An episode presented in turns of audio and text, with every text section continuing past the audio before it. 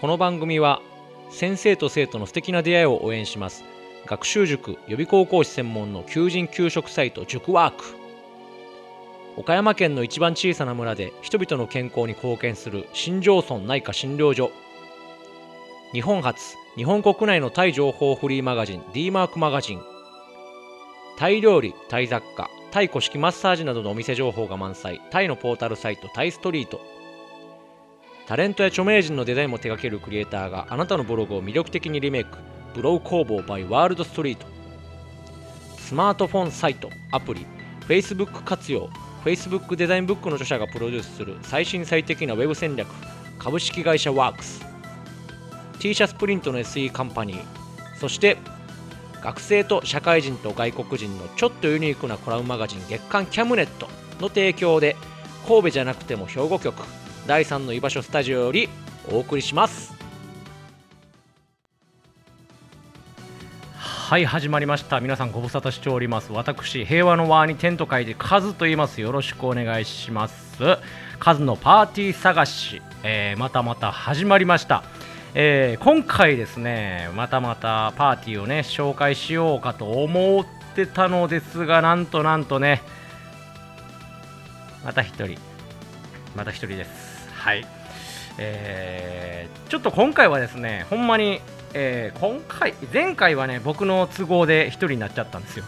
で今回はですねまた別の都合で一人になっちゃったという何とも言えないタイミングを合わせづらいですねはい。なんかねやっぱりあの 一緒にしゃべるとなるとパーティーがね増えてくれば増えてくるほどね予定を調整するのが難しくなるという、えー、何とも言えない、えー、ゲームとかで言うとねずっと一緒におるんですけどねドラゴンクエストとかで言うとずっとね、あのー、みんな一緒に行動してるんですけどね、えー、うちのパーティーはね心ではつながってるんですよ。心ではつながってるんですけど普段はねまた別のとこにいるというねさすがにずっと一緒になんか寝泊まり寝泊まりして同じ風に動いてたらね、えー、それはちょっと気持ち悪くもなると思うんで、えー、そこはちょっとあの場所距離はね離れてるパーティーということでね、えー、だからちょっとね都合が合わなくなったりなんかちょっとした事情があったらね出れなくなるというただ心ではつながってるんでね会うことはよくあるんですよね。はい、毎月毎月ね、えー、よく会ってるんでね、えー、パーティーが離れたというわけではないので、えー、そこだけは、え勘違いせずよろしくお願いしたいと思います。ということでね、前回僕ね、すっごい抜けてまして、あのお便り、お便りを読もうと思ってたんですよ。で、たくさんね、お便りいただいてたんですけど、読み上げるのをすごい忘れてたわけじゃないんです。はい。あの、大事に取っておこうと思って、今回のために。はい。なのでね、今回、早速お便りを読んでいきたいなと思います。いつもありがとうございます。でね、あの前回僕が読まなかった時のねすごい長い本当にめっちゃちゃんと聞いてくれてるんやっていう方からのお便りもらってましてね。それが僕の前々回のお話ですね。あの前回前々回のあのパーティーと一緒にお話ししてたあのツッチーさんとお話ししてた時のね桜の春の季節のなんか思い出みたいな感じで言ってたんですけどその時のお話を僕はねちらっとしてたんですけどね。なんか桜って、えー、近くで見るとちゃちゃちゃ遠くから見るとなんかピンクやけどよーく近くで見てみると白やんねみたいな話をしてたんですよ。でそれをしっかり聞いてくれてたみたいでちょっとお便り読ませていただこうと思います。はい順番にね。で今から読むのがそのさっき僕がラジオで話してたことについてなんですけど。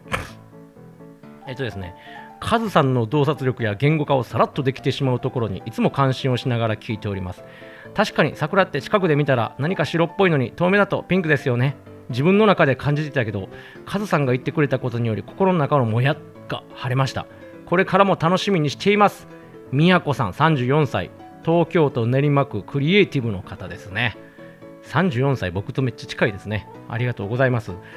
こんなこと言ってくれるなんてね、えー、これを僕はすぐに呼ぶべきやったんですけども、前回なんと読め読めなかったわけじゃないです。はい、よあえて読まなかったんです。今日のためにね、取っておくために。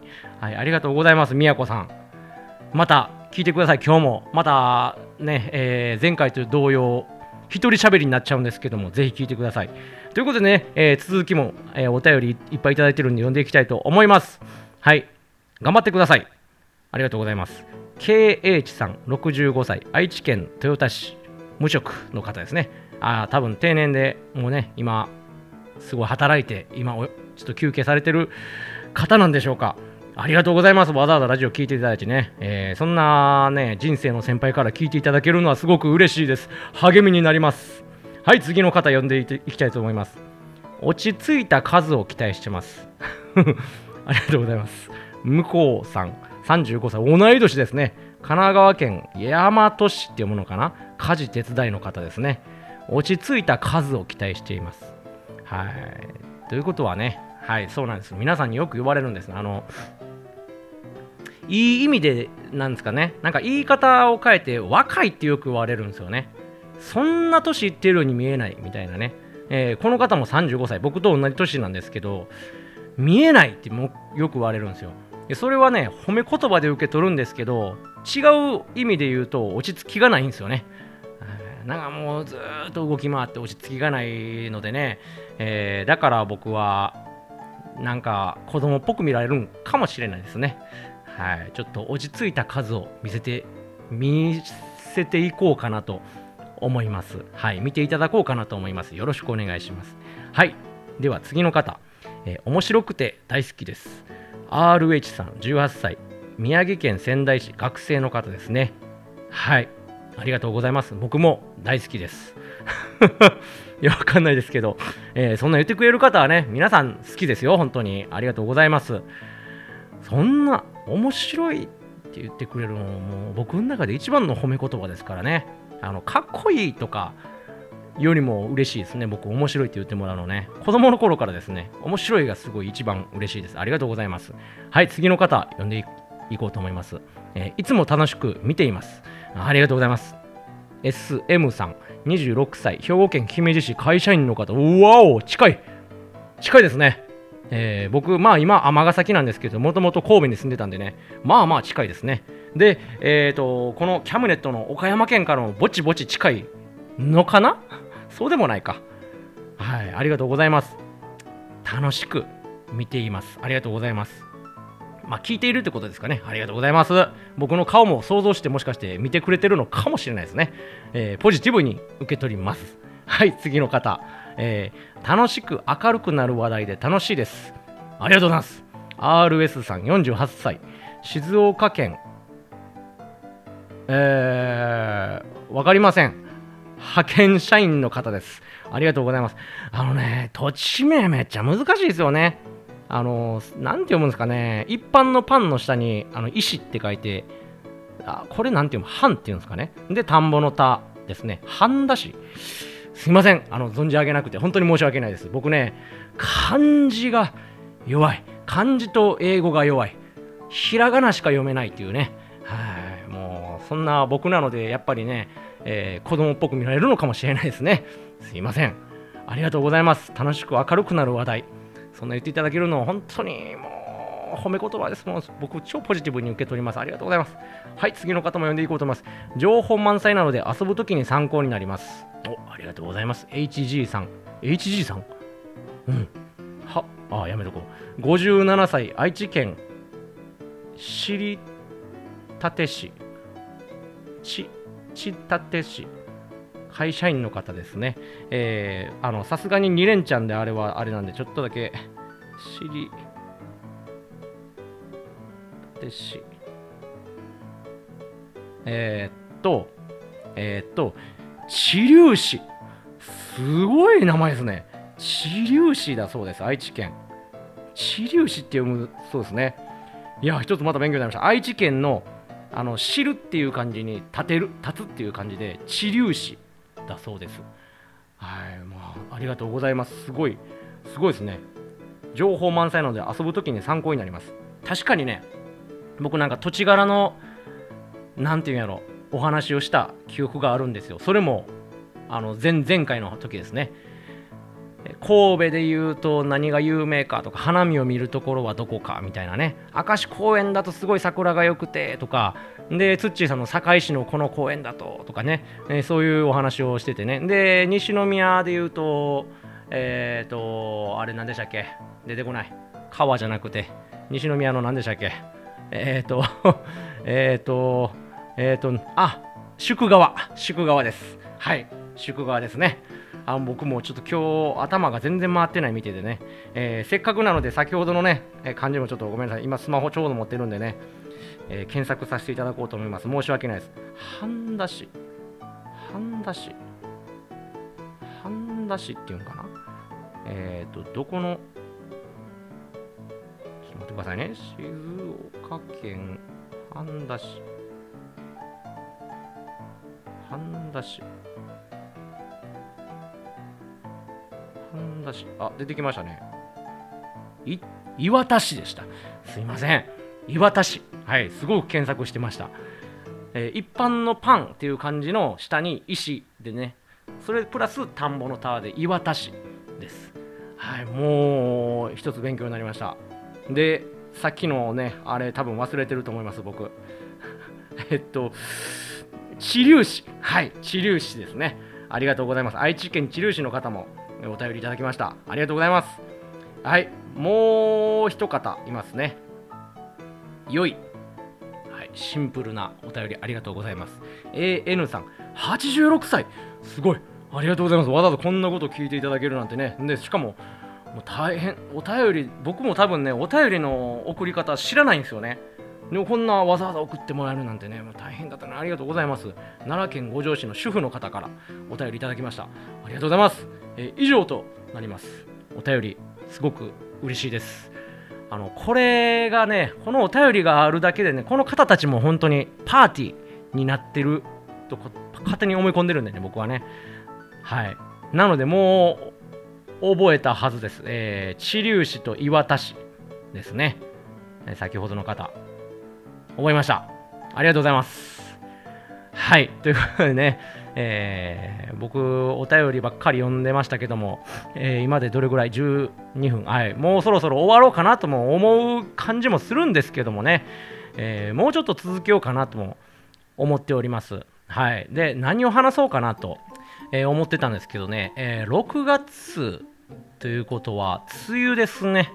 あっという間に梅雨の時期が来てまして、あのつい最近僕、九州に行ってきたっていう話をしてたと思ったんですけどね、あれからもう1ヶ月ですね、え九州に行ったのが本当に4月末ぐらいから行ってたんでね、もう1ヶ月経ってるっていうね、ほんまに一瞬の出来事で、もう時間が経つのが早すぎて、ちょっと焦るではないけどね、なんか、うん、なんか寂しいというかね、はい、もう一日一日を大切に生きていかないといけないなっていう今日この頃です。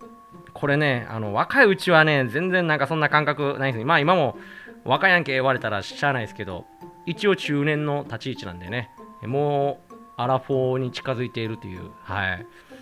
なんでね、時間が経つのがすごく早く感じる。なので、で、ちょっとね、先が見えてきたら、もうだんだん置いていく一方だったと思うんですけど、その後先が見えてきたらね、ちょっとずつなんかあの時間大切にしなあかんなっていう感覚になってくるんですよね。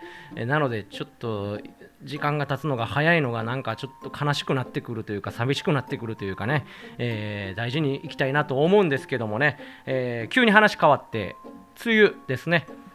梅雨ってあの声にはねすごい優しいとかってよく言われるんですけどね。あの湿気が多いんで湿気が多ければ多いほど喉の潤いが増すんでね。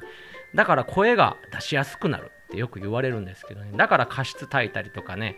で歌うとか声出す前にマスクをしてるとかね。結構プロのアーティストとかってねマスクしてたりするんですけどそれってそういう意味合いもあったりとかしてね。だからコロナでねマスクすごいされてる方多かったんですけどそういう声を出す方とかって結構そ違う意味でマスクしてたりとかねするんですけどね。で僕は花粉症が辛くてずっと年がら年中マスクをしてるっていうね。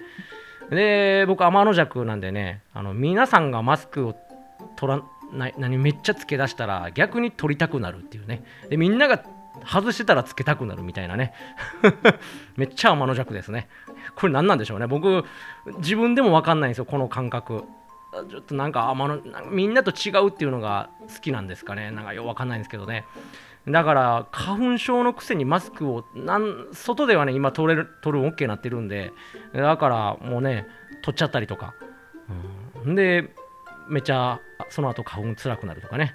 まあそんな話を置いといて一応僕ね声についてすごい勉強をしてるというかね一応声の、うん、お仕事をしてるので、えー、そういう話になるんですけどね。で僕も通ってる時があったんですよね。歌の方なんですけど歌でボイトレっていうボイストレーニング通ってた時があって結構ボイストレーナーもそういう話をしてたんですけどね、えー、喉のケアとかそのコンディションとかねそういうのをやっぱり大事になるんなってくるんで今の自分のコンディションがどんぐらいなのかとかねそういうのもちゃんと気づけるぐらいになっとかないと、うん、だから例えば歌とかで今今日はちょっと調子が悪いからその時用の歌を歌うとかねそこまで高くない歌とかね、え、そんなんとか声が今出しにくいからちょっと控えめに声を出すとかね、うん、声を出す時間を少なくするとか。まあそういうケアも大事になってくるんですけどねで、そのために加湿してたりとかね。で、アーティストによってはなんかあのプロのアーティストで僕話聞いたことあるんですけど、某アーティストはなんか、ホテルに泊まるときとかに、くえー、お風呂の湯船をずっとお湯入れっぱなしでそのままで寝るっていう、もう加湿状態ですね。すっごい湿気があると思うんですけど、それで寝るっていうね。とか。そんなケアが大事になってくるっていうね。喉を温めるとかね。だタオル巻くやらなんやらってね、僕よく言うんですけども。そんなんとかも大事になってきたりとか。はい。そんなケアもあるんですけど、んで、雨の日ですね。雨の日は湿気が多いから声が出しやすいよとは言われたことあるんです。けど、これ勝手な持論なんですけど、僕、雨の日ほど声が出ないんですよ。なんでなんでしょうね。で、僕、結構ね、考えてみたんですよね。雨って結構湿気多いし、喉にはすごい優しい。で声が出やすいはずやのに僕は出にくい。なんでやろう？みたいな。で別の原因とかあったりするんですよね。声が出にくい時って喉が乾燥してる時もあるんですけどあの体の調子が悪いとか胃の調子が悪くてあの胃酸が上がってきててとか口の中荒れてるとかね口内炎があるとかね。あの喉が荒れてたりしたら声帯がうまく形作れなくてあのいい音が出ないんですよ声の。なんでそれも関係してくるんですよね声の調子が悪いって。だから僕そっちじゃないかなと思って雨の日って結構気圧で体重たくなったり調子あんまり良くない人って多いと思うんですよね。頭痛くなってきたとか湿気で体重たいとか。そんなよくあると思うんですけどそれが原因なんじゃないかなと。体のコンディションが悪いから声にもつながっているみたいなね。だから雨の日ってちょっと声が出ないのかもしれないですね。喉には優しいんですけどね。湿気が多いから。あもしかあ今ふと思いついたんですけどもしかしたら雨のその湿気の何ていうんですか水分の中身が悪いんかもしれないですね。何て言うんやろ。例えば花粉が一緒に乗ってる雨とか。絶対僕そんなん吸い込んだらえらいことになりますからね。とか黄砂とかねでなんか空気が悪いところの雨とかそれ結構もしかしたらつながってくるかもしれないですね。今ふと思いました。別に検索してるわけでもないです。もしかしたら検索したらね、ちゃんとバッチリ載ってるんかもしれないですけど、今ちょっと思いました。はい。なので、雨の日に声が出にくくなるのは多分高確率であるんでしょうね。はい。ということで、雨の日こそ、ちょっと喉のケア気をつけたいなと思います。で、もう一個だけ思い出したのが、これ声に関係ないんですけど、雨の日に頭痛くなったり肩が痛くなるっていう人ってあの、なんていうんですかね、えっ、ー、と、テレビかなんかやってたんですけど、携帯、えー、ちゃうな、ストレートネックっていうのかな。で、携帯首、なんか忘れたけど、スマホを見すぎてて、スマホを見て下向きになってるから、そのせいで首の骨が歪んでしまってるみたいな。はい、なんかもともとは首ってなんか扇がなんかぐねんってなってる骨なんですけどまっすぐになっちゃうらしいんですよストレートに。だそうなるとなんていうんですかね全体重が首にガシって乗る首の骨がガシって乗るから首の骨ってなんかいっぱい積み重なってるみたいなんですけどそれがグンって圧力かかってるから痛くなってくるみたいな。それが反ってないといけないみたいな首が。っていうそれスマホ見すぎでなりやすいみたいなね。なんですけど僕その前からなってたんで首がもともと長いのもあるんですけどもともとストレートネックって言われてた記憶があります。なのでね結構そういう人って湿気多い時とかって雨とかってね頭痛くなるらしいんですよ。すいませんすいません。えー、らしいんですよね。はい、なのでそういう時はやっぱり首をしっかりなんかストレッチしてる方がいいみたいですね。なんか思いっきり圧かけてマッサージするとかじゃなくてなんかあんまり下向かない方がいいらしいですね。で余計首がまっすぐなっちゃうんでね。どっちかというと上向く方がいいんやったかななんだかななんか首に両手しっかりあの腹筋の時みたいに頭を押さえてで後ろにギューってやるとかそんなんやったような気がします、はい、なので首が痛かったりとか気圧の変化で変わる方はねそういうところ気をつけていったらいいんじゃないですかしょうか。頭痛くなるとね本当に体調悪くなって動けなくなるんでで頭痛くならないように首のケアをしてあげてください。で全身もね関わってくるかもしれないんで首ってね。僕がねよく首痛くなるんで余計思うんですけどねそういうとこ気をつけていったらいいんじゃないかなと思います。はいということでね今日はなんかあのー専門的な話をした一日だと なんかね最初お便り読んで普通になってたんですけどまああの落ち着いた数を見せろと思ってね。はいなのでそんな感じで喉のケアをしっかりしていただけたらと思います。加湿も大事やし空気清浄機も結構大事になってくると思います。で、えー鼻がね鼻特に気をつけたい。あの鼻水がね流れてくるとやっぱりねまた喉で引っかかって声帯にもちょっと関わってくるし声の出し方にも関わってくるからねちょっと出にくくなったりとかうーんってあの短切りっていうんですかねうーんっていうあれをねやるとねあの喉のこの何ですか摩擦摩擦が起こっちゃうんでやっぱ喉痛めちゃうんですよね。だから例えば喉と手をね何ですかね例えばですけど手をゴシゴシゴシってやると摩擦で熱くなってやけどしたりすると思うんですけどそれみたいな感じで喉もねうんってやると摩擦でやけどじゃないけど荒れるみたいなんですよね。なので短切りとかあんまりしない方がいいみたいですね。はい、なので極力痰が出ないようにするかまあうがいでそのまま一緒に洗い流せたらいいんですけどね。ってするとかがいいですかね。であと鼻うがい。鼻から吸って口から出すっていうね。あの塩水を混ぜて鼻から入れると染みないんですよ。体内が塩分含まれてるから。だから鼻から吸って口から吸ってツンってならないっていうね。真水でやっちゃうとねめちゃくちゃ痛いんで本当に塩水でやってみてください。絶対染みないんでね。ちょっと勇気出してやってみてください。で冷たいよりもちょっとぬるま湯の方がいいっていう。はい。ぜひ試してみてください。他何か言うことあるかな？なんかね声のことについて聞きたいことがありましたらぜひお便りを送ってください。お便りでねあのーいただいたものを全部お答えするので僕の知る限りでですけども結構いろんな質問ねあの直接オフラインで聞いたりとかもするんですけどね。そういうのもすごい大事になってくるんで。で声って良くなるんですか？とかって聞かれるんですけどね本当に声って変わるんですよ。やっぱその元々の声は変わらないんですけどね声の響きとかね雰囲気がすごく変わるんですよね。滑舌変えるだけですごい喋り方変わったりするんですよね。だから口を全然動かさなかったら本当に本当にこんな感じで口全然動かしてない。こんな感じですね。だこれやったらなんかゴモゴモゴモ喋ってるみたいな感じですよね。でこれをハキハキハキハキ喋るとやっぱりちょっと聞きやすくなるというかね。とか声の響きをちょっと強調するというかね子守をなくすみたいなね。でなんか明るくクリアな声にさせるっていう。でそうなることによって自分も自信がついてくるんですよね。大きな声が出せるようになるって。人に聞かせるってもなんか恥ずかしくない声になるとかね。あと相手の受け取り方も変わるからストレスが減るとかね。いろいろあるんで本当に声を変えるというか声の中身を変えるというかね、えー知識を知るというか、えー喉の説明書を作っていきましょうってよく言うんですけどもね、えーそれをできればね本当に世界が変わると思ってます。はい。なので声について気になる方がいましたらぜひ聞いてください。歌についても全然大丈夫です。歌もね僕ガッチガチね変態レベルで追求してきたんでね。なのでぜひ歌のことも聞いてください。僕喜んで答えるんでね。はい。それが一応職業なんですけども。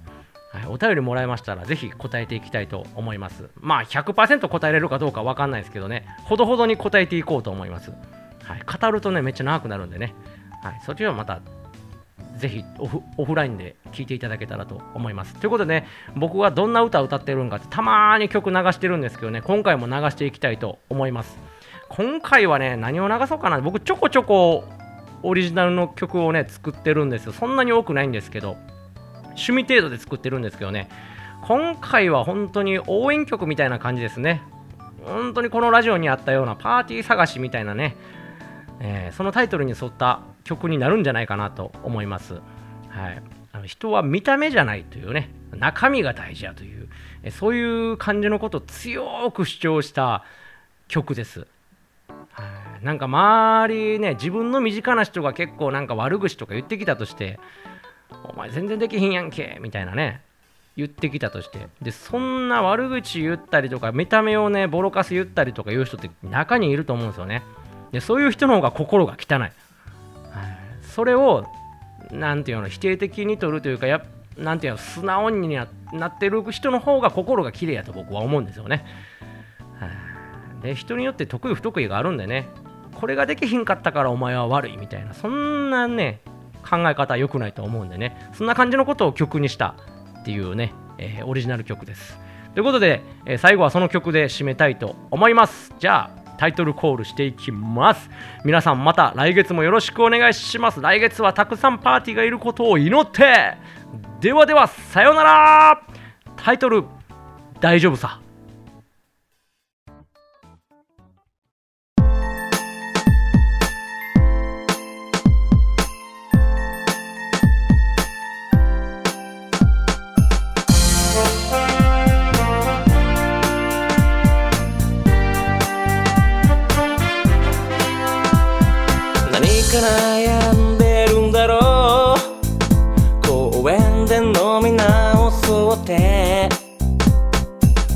鈴虫も気を使ってぴたり優しい声が響く。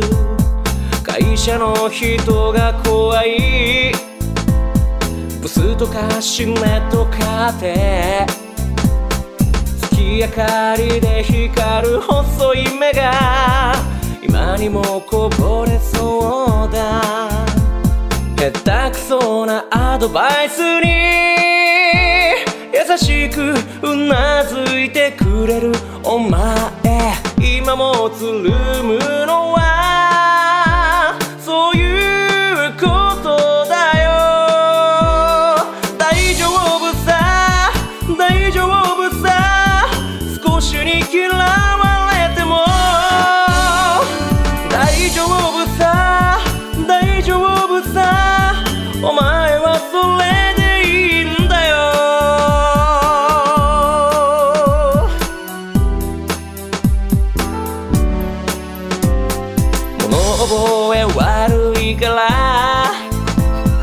仕方ないんだと。食べ尽くしたコンビニの袋に落ちてるゴミ入れてる。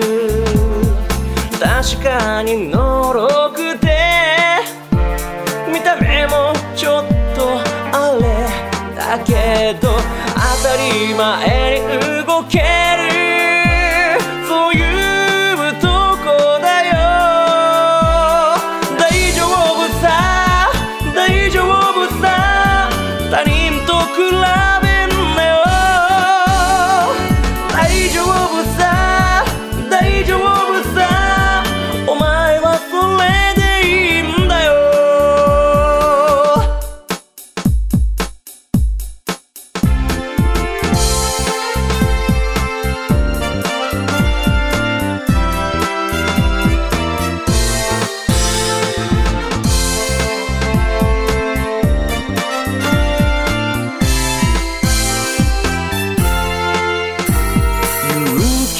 したよなそんな奴らよりはるかに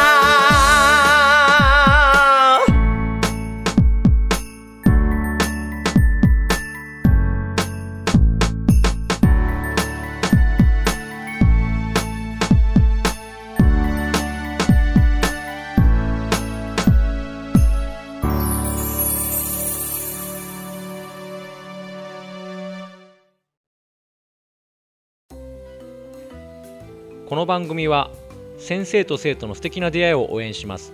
学習塾予備高校師専門の求人・給食サイト塾ワーク。岡山県の一番小さな村で人々の健康に貢献する新庄村内科診療所。日本初日本国内のタイ情報フリーマガジン D マークマガジン。タイ料理タイ雑貨タイ古式マッサージなどのお店情報が満載。タイのポータルサイトタイストリート。タレントや著名人のデザインも手掛けるクリエイターがあなたのブログを魅力的にリメイクブログ工房 by ワールドストリートスマートフォンサイトアプリ Facebook 活用。Facebook デザインブックの著者がプロデュースする最新最適なウェブ戦略株式会社ワークス。T シャツプリントの SE カンパニー。そして学生と社会人と外国人のちょっとユニークなコラムマガジン月刊キャムネットの提供で神戸じゃなくても兵庫局。第3の居場所スタジオよりお送りしました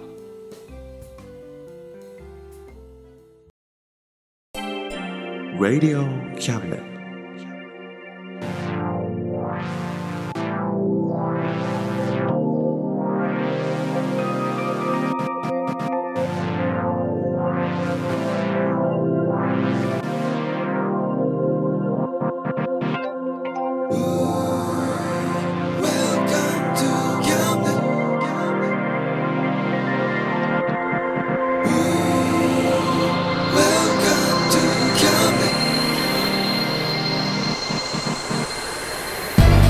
listen, we can see you. Don't you know, baby, you've got too many choices. Now we know everything, so check it